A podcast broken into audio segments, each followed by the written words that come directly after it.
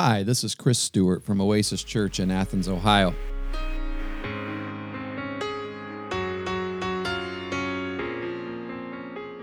Normally, this podcast is where we would post the teaching from the previous Sunday's message in our worship service that meets in the Athens Middle School.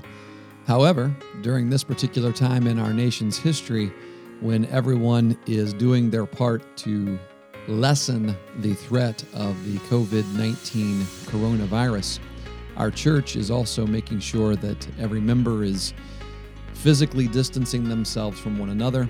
And in order to do that, we're setting up Facebook Live church services from my living room, in fact. And what we are doing with this podcast during this time is pulling the audio from the sermons on those Facebook Live messages so that you can still have your weekly podcast feed if you like to listen to those separately. We don't know how long this will last, but as long as it does, we'll keep posting these and we hope that you enjoy them. We hope that you're fed and well nourished while you're at home. And by all means, please reach out to us on Facebook or Twitter or send us an email at oasisathens at gmail.com. If there's anything that you need, if you have any questions, we want to continue to serve and minister to the needs of our community, even during a time where it makes it difficult to do that in person. May God bless you today, and we hope you enjoy this message from Oasis Church in Athens, Ohio. I am actually going to um, provide a message today from the Psalms. I know I've been bouncing around a little bit. We haven't really landed. Our normal way of preaching the gospel is to uh, is to uh, typically pick a book of the Bible and just walk right through it, verse by verse, chapter by chapter, and uh, do, preach expositorily and uh, it, we've kind of all been thrown for a loop here in being so scattered out. I know that, that some, I mean, you know, some people are bouncing around even on the internet. There's no real way of knowing if you're even paying attention to me right now.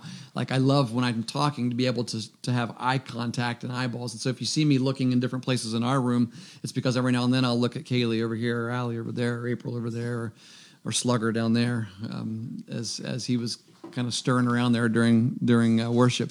We have stuff kind of scattered out in our living room and different music stands and coffee tables and things like that to set up the cameras and all that.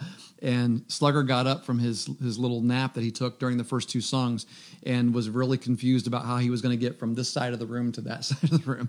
And so that if you saw me kind of laugh during the song, that's what it was about because he was he, he had that confused look on him. If you know Slugger, you know you know confused looks. But the psalm, the psalm that I'm going to uh, read here in a little bit is from Psalm 55. Um, and so, if you want to put your thumb in that, uh, you know, you, you, can turn to that, put your thumb in it, and we'll come back to it in a little bit.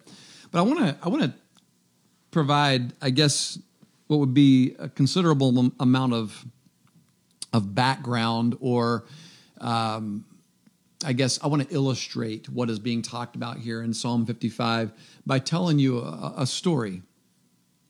Robert Schuller, who was the uh, pastor at the Crystal Cathedral, and he had uh, an online or a television ministry as well, and and uh, I actually got a chance to visit that that cathedral when I went out to Anaheim, California, several years ago, and um, and across the street from that particular from that particular building was another tower that was uh, a Spanish. It was part of the the Crystal Cathedral or uh, that ministry, um, but it was their Spanish tower. And the pastor in that place was Juan Carlos Ortiz. And so I got a chance to. I, I had read his book Disciple, and uh, and I just loved it. It was very transforming to me. I'd actually read it about five or six times. It was so it was so good.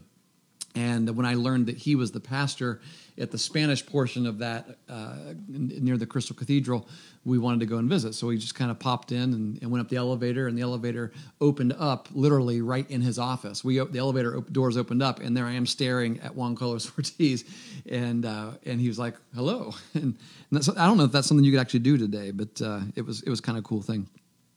At any rate, that's who Robert Schuller is. In uh, 1982, um, Robert Schuller was scheduled to speak to about 3,500 members of the agricultural industry, and it was it was a harsh, harsh summer. If any of you remember 1982, I was 10 years old, but some of you were maybe a little older, and you might be able to remember it a little bit better. Um, for many people in that time, it felt like the clocks had been rolled back to the 1930s for many farmers in that time. And the 1930s, as we know from our history classes, uh, was the Great Depression.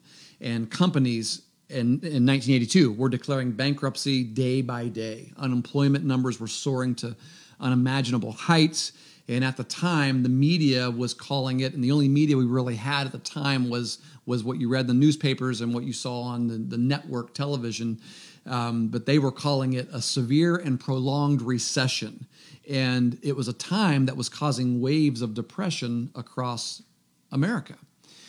Well, when Schuller arrived at the Hilton Hotel in downtown Chicago to speak to these 3,500 farmers, uh, he was greeted by two representatives of the group. And, and he expected a warm, inspirational evening that was quickly changed because of this greeting from these two men. After they exchanged their preliminary hellos and their greetings, they uh, they said to him, uh, "Hey, Dr. Schuller, um, this is kind of what we're expecting today. There are 3,500 people that are in this room behind us, and they're going through some really, really tough times. And then one of the men said, These people are going through incredibly tough times and they don't want to hear your funny stories. They don't want to see you grinning from ear to ear like you do on television. They don't want to pat on the back with a hollow promise that everything's going to be okay. And then the other man jumped in and he added, They need help. They need hope. Give it to them. That's I think that's pretty relevant. you're you're participating in this online service today.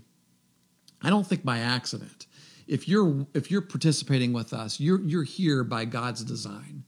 And it's possible that you're here fresh off of losing your job or with coming to a lot of questions, coming with a lot of questions and wondering what's what's life going to be like for me in the next well, from now on. Maybe you feel like those farmers and you need you need hope and you need help. Maybe you're not presently experiencing severe difficulties personally, but in all likelihood you will soon. As we said last week in, in the book of James, uh, trials will come. It's not if trials come, they're inevitable, they are coming. So, what I'd like to do is, I would like to continue to share with you how that speech went that Dr. Schuller gave, because he actually wrote a book about it and the book is titled Tough Times Never Last, but Tough People Do. As he walked out behind the podium and he began to speak to the packed to capacity room that day, he decided that he would, of course, set aside his prepared message and he would tell them a little bit about his life, having grown up in a farm, on a farm out in Iowa. I don't know how much you know about Dr. Robert Schuller, but this is his story as a child. And I'm going to tell it as though he's telling it. So I'm going to be doing quite a bit of, of what would be reading from, from the book. He said, Farming life has never been easy.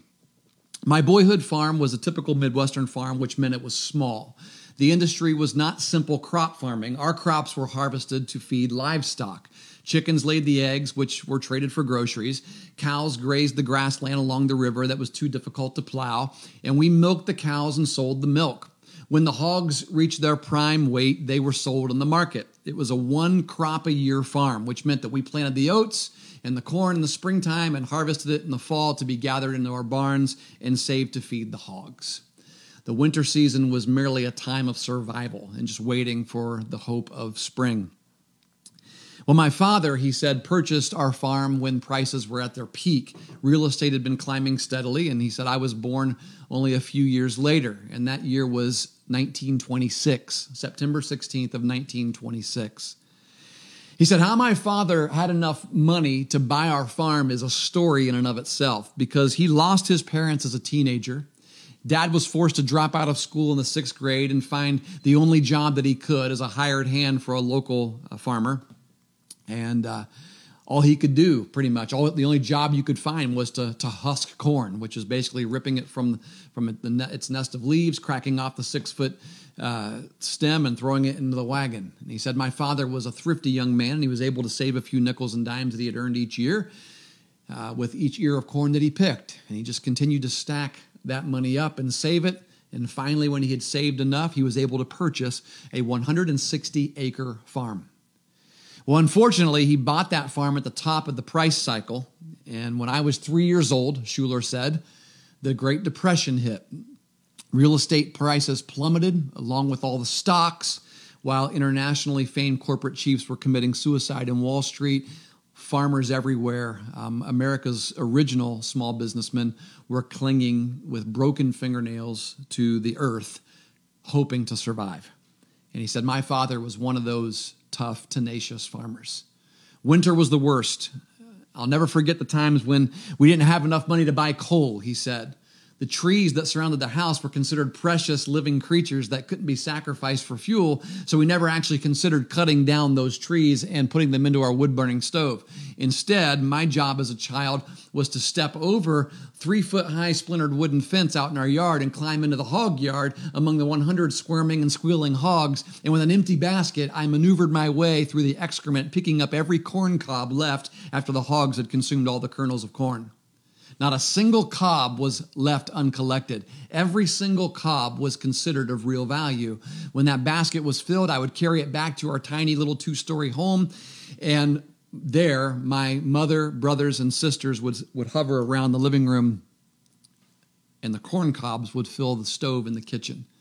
And they would be used in the old potbelly stove in the little living room that we had as well.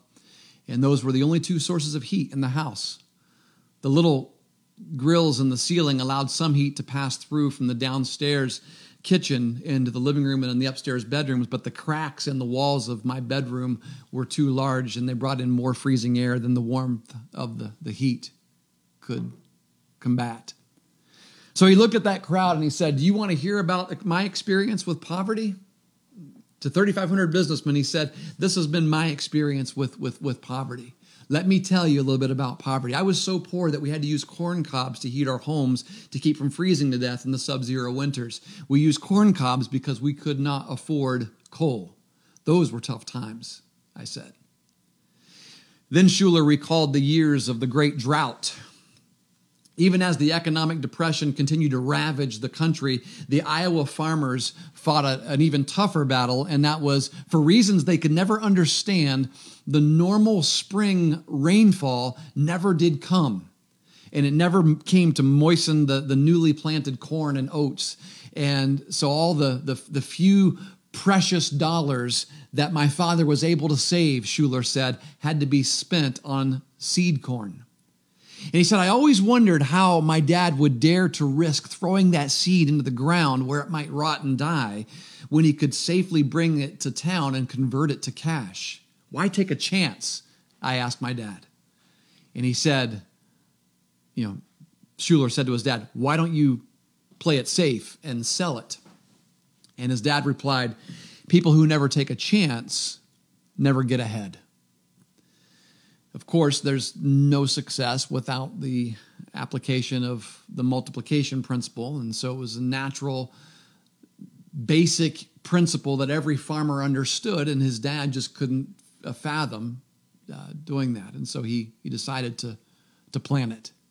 So in the springs of 1931, 1932, and 1933, he said, My father took all that he had left, the last kernels of corn, the last cups of oats, and he planted them in the ground in his small Iowa farm, expecting that the rains would fall in the spring.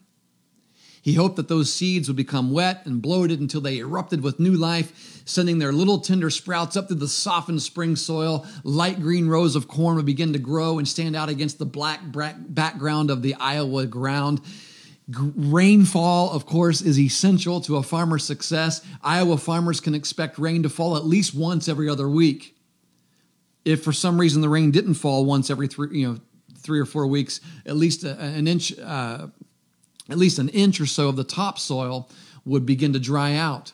And if rain still didn't come, the soil would gradually grow dry at two, three, four, and five inches deep until what would happen is the hair like tentacles of the roots of the new corn that had been planted, they would die. And the first evidence of death would be uh, the death, first evidence of death of the roots would be a wilted leaf.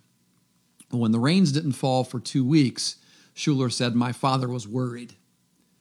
Then, when the third and fourth week came with no rain, I saw his face grow very grave. Not once did he become angry. Never did he miss praying with bowed head at the table before our morning, noon, and night meals. The only thing my father did about our, the drought was pray. The only thing he could do was pray, and so that's what he did. He gathered with other farmers. They would come from miles around at special prayer meetings, filling the little white churches that dotted the, the rolling landscapes of, of Iowa in that day. Out and, and out of respect, he said, even out of out of sort of respect and reverence to God, each farmer came not in his overalls, but he put on his one and only suit and tie to come and pray and call upon God Almighty to save their land and their crops. They would just ask him to send rain then all they could do is go back home and wait for his answer. Well, for a whole year, for a whole year, the Lord was silent. Day after day, the sun bore down on the crops. Every day, we scanned the, the sky looking for a, a, any sign of a cloud. He said, when I was a kid, more than one time I would look out into the into the sky and I would see a little cloud begin to form, and I'd run back into the house and say, Dad, I see a cloud, I see a cloud. God might be answering our prayer. But then he said the cloud would ultimately dissipate and, and go away.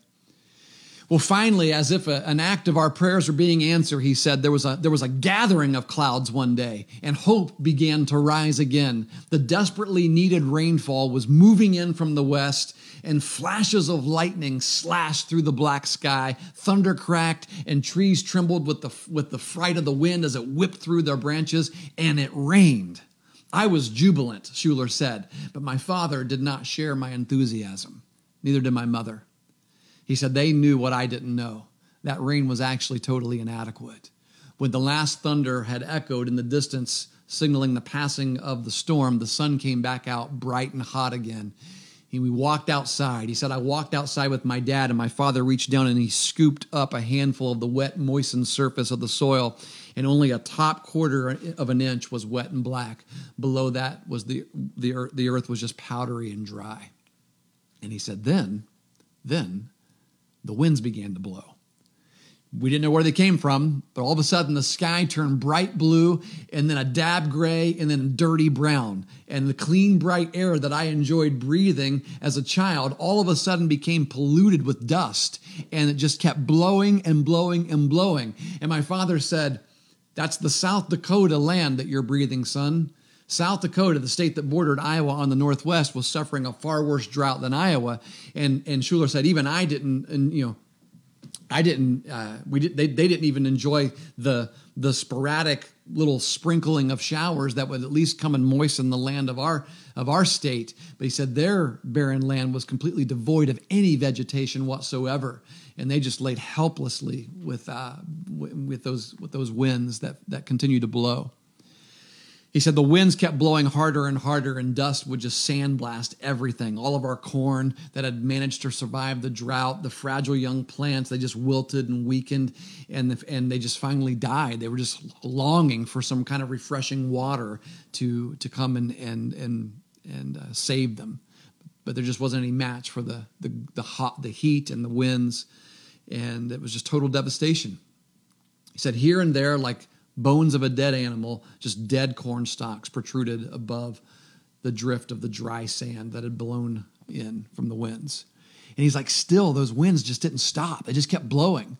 he said it became a common procedure for my brother and sisters and me to just kind of go outside with covered faces. With we'd, we'd wet a cloth and cover our faces, and as we'd walk for the short distance from house to house, you know, uh, from outside our house, he said, we, whenever we'd got to the outdoor toilet, we would go out and we would cover our faces with a damp cloth. But when we come in we would be choking from from breathing in that dusty moistened mask air. And he said our water uh, became more and more scarce as the snake of the floyd river had begun to just dry up. He said the floyd river was my closest friend as a child. I would often go down its banks near open pastures and I would lie down on my back in the green grass, just watching the clouds take shape in the sky. And it was there that I felt closest to my Creator. He said, I, I became just addicted to God's natural green gardens and the outdoors. And years later, he said, I would just hope for a place where I could worship God and see the sky above me day and night. But he said, during the the summer of the great drought, I just watched the river just completely dry up, and little pools of water became mud holes where squirming bullhead catfish died. We were surrounded by death everywhere. The river was dead, the fish were dead, and most importantly to us, our crops were all dead. Summer finally gave way to fall. Nationwide newspapers were proclaiming the Midwest Farm Belt to be a total disaster. Even the New York bankers and corporate chiefs became concerned about a plague that was, that was coming, that was going to be as great, if not greater, than their own economic depression from this drought. The breadbasket of America was in ruins. If it had been a normal year, he said, my father would have expected a, to harvest corn that would feed uh, that would fill dozens of wagons. That year, my father harvested barely a half a wagon of corn grown on a half acre of ground.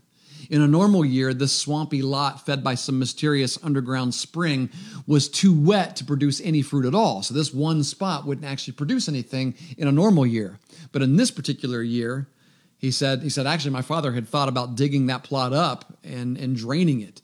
But now, in the year of the drought, that was the only small little plot of, of, of ground that was able to produce a little bit of corn out of our whole 160 acres. Only that had survived. He said, Here, corn had lived, drawing moisture from some subterranean source underneath. And that corn grew nearly six feet tall. And he said, Here is the only minuscule crop that we had. It was a half a wagon of corn. Wasn't a total disaster then, his father said. For half a wagon of corn is better than any than none at all. In fact, it was it was equal to the amount of seed that had been sowed earlier that year. So total loss? No. He said we gained we gained nothing, but most importantly, we lost nothing. And he said, I'll never forget my dad's dinner time prayer that night. He said, We bowed our head and he said, Dear Lord, I thank you that I have lost nothing this year. You've given me my seed back. Thank you. Well, he said, not all farmers had as much faith as my father did. We saw for sale signs begin to appear farm after farm after farm. Discouraged farmers who couldn't imagine that things would ever get better just packed up and they abandoned their land. Other farmers just threw up their hands in despair and allowed the bank to just foreclose on them. And more than one piece of property sold uh, was sold that year on the courthouse steps. Years later, he said, I asked my father how he had survived. I mean, after all, he had no cash reserves, he had no savings, he had no rich relatives. And this is what he said He said, I went to the bank and I promised them that if they would help me, somehow I would return their money. I, I pleaded with them to refinance, to re- rearrange our mortgage, to postpone the due dates. And for some reason, the bank, the bank believed in me and they helped. And Schuller said, I remembered that bank. I remember early in my childhood having memories of going in that bank with my patched up overalls with my father. And I recall seeing a, a slogan on a sign or on a calendar in that bank. And the slogan was this Great people are ordinary people with extraordinary amounts of determination. And he said, I'm convinced that that slogan exemplified the positive attitude that my father had, and it inspired those bankers to go along with him and go ahead and give him an extension on his mortgage payment. And that slogan was an explanation of my father's success and an inspiration to me to attempt the impossible too. For I had dreams of my own. I wanted to go to college, he said. I wanted to go to seminary. Well, he said several years later, on a quiet June afternoon, a tornado struck. I had unpacked my suitcases, having returned home from uh, my my uh, uh, for summer break um, from my college studies. I had, I had gone to college like I had hoped. And he said, throughout the afternoon, my dad and I could hear an, just sort of an awesome roar reverberating like the hum of, a, of an organ. And it was an eerie sound like many freight trains just rumbling across uh, up in the sky in, among the clouds. And he said, My dad said, Sounds like we're in for a hailstorm. And in a desperate attempt to protect his his roses, we rounded up uh, empty pails and wooden boxes to cover all the bushes. And it was about six o'clock. We had finished our evening meal. We hurried so that we could kind of hover in and protect ourselves. And he said, from the vantage point of our front lawn, we could see more than a mile across the rolling farmland. So the sun was was was gone now. It was sort of swallowed up by the black storm that was coming in from the western sky. And he said slowly with an alarming stillness, like a tiger crawling up on its prey, the storm just crept slow, closer to us and closer to us. Gusts of hot wind blew the dry dust of the country road, and the old, the old, uh, everything was just was was was was starting to pick up. And he said, out in the pasture, we could hear a cow bellowing, calling her little calf to come beside her for safety. He said, my riding horse seemed to sense the impending disaster. He cut a commanding picture standing erect with his head held high and his graceful neck arched and his tail lifted just slightly, fanning in the wind. His ears were searching the air for sounds of danger. And he said, Suddenly, up in the sky, this black lump about the size of the sun, as you could see it from your perspective, bulged out of the black sky, and in an instant it telescoped to the ground in a long gray funnel. And for a moment, it just hung there suspended like a serpent about to strike its victims below. And my dad called to my mom, Jenny, it's a tornado. I asked him excitedly, Are you sure it's a real tornado, Dad? My first emotion, Schuller said, was, was sort of delightful excitement. I had never seen anything like this, and it'd be something to tell the fellows when I returned back to college in the fall. And the funnel seemed so small that I couldn't imagine, he said, the fury that could be unleashed from, my, from such a tiny, funny cloud. Well, my dad said, Call your mother, son, and tell her to take whatever she can grab and come to the car. We got to get out of here right away. Well, a moment later, we were all in the car driving crazily down the road. We lived on the east end of a dead end, and we had to drive a mile west directly into the path of this oncoming tornado in order to reach a side road that led south away from the path of the storm. And we made it. Well, two miles south, we parked our car up on the crest of a hill and we watched the wicked twister spin its killing power. As quickly and as quietly as it had dropped, it lifted up and it disappeared. It was all over. The storm was gone. The air was deathly still, but the danger was, was past. At this time, gentle raindrops began to fall, and the tail end of the dark sky dropped a, a soothing shower of cool rain as if heaven were, were pouring out a, a soothing balm of, of, onto fresh wounds. We could go home now. But oh God, will we find our house? His dad asked. We reached the crossroads only to find a long line of cars, a bunch of curious sightseers sensing that something terrible had happened, and already they were gathering to take a look. They were looking at the complete destruction of a neighboring farm. We had wondered if our house had been spared. We drove down the lonely road, crisscrossed by wires from broken telephone poles toward our secluded farm, and we came to the base of the hill that hid the view of our house. Now, before, we had been able to see the peak of our barn, but not now. We knew before we ever went over the hill that our barn was gone. Now we were on top of the hill, and we saw everything it was all gone. Everything was gone. Where only a half an hour before there had been nine buildings freshly painted, now there were none. Where there had been life, there was only the silence of death. It was all gone, all dead.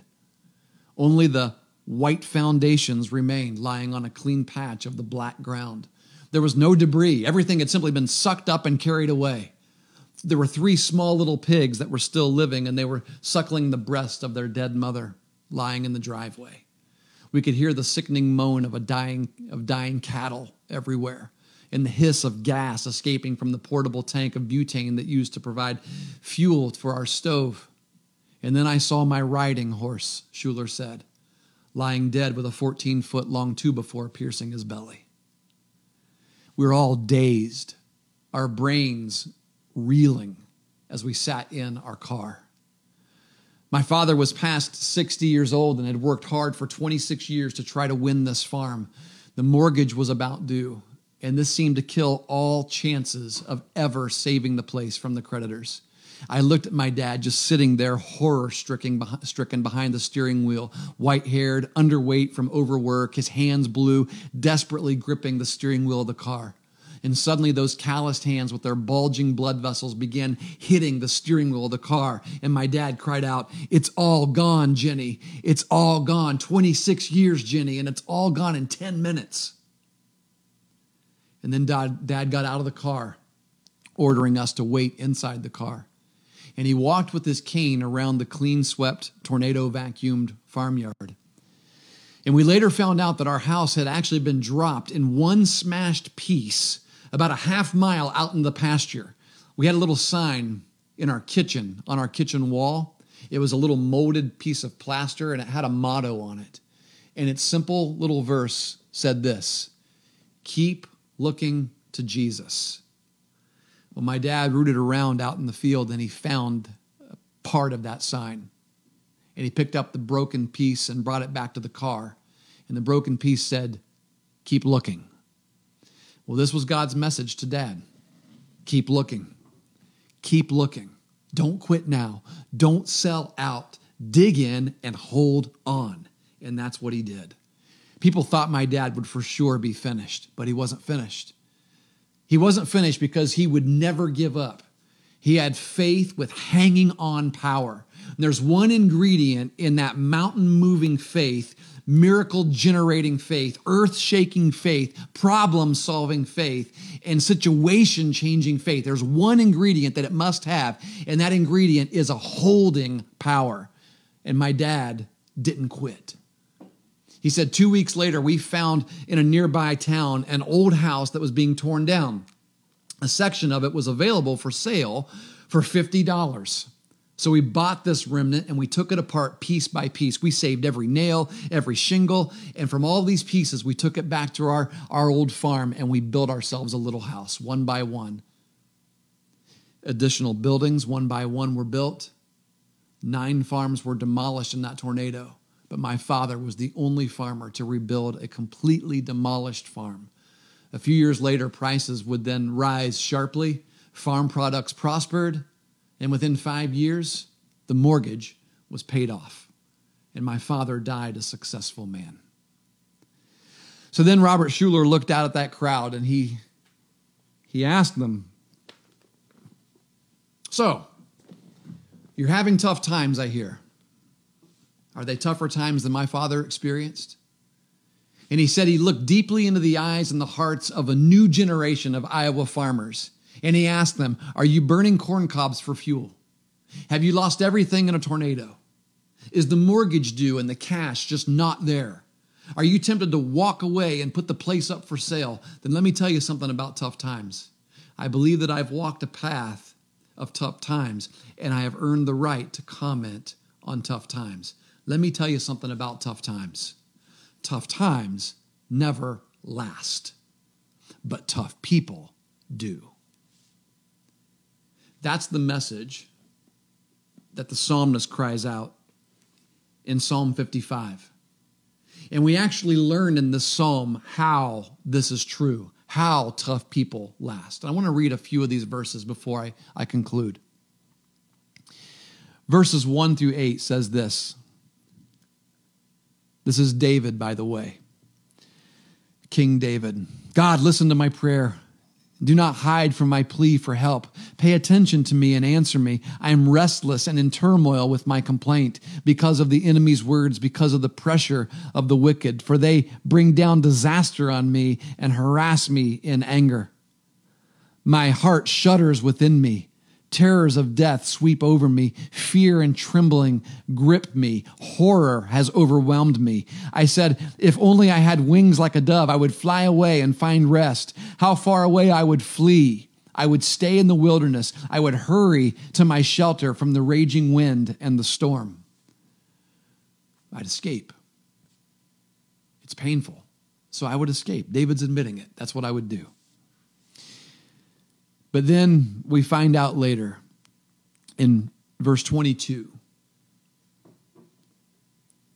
the result of all of his complaining to God and crying out in turmoil.